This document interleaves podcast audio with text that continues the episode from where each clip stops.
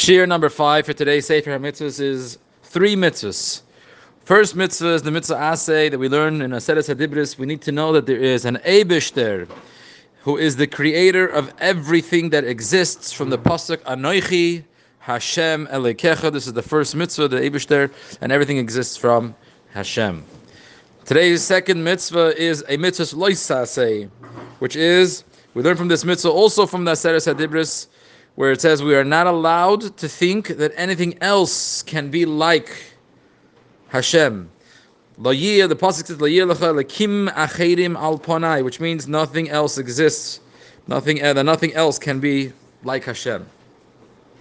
The third mitzvah of today is, which is the second mitzvah asay. It's also a positive mitzvah, which we learned this from Parshas V'Eschana. The pasuk says, "Hashem Elokeinu."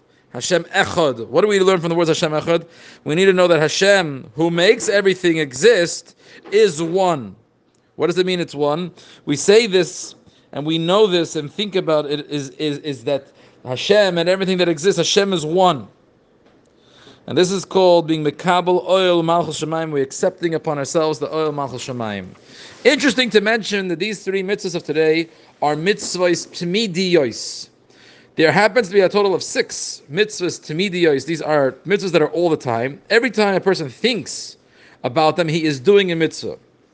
And that's what we said. The mitzvah is to believe in Hashem. We naturally believe in Hashem. It's part of our neshama.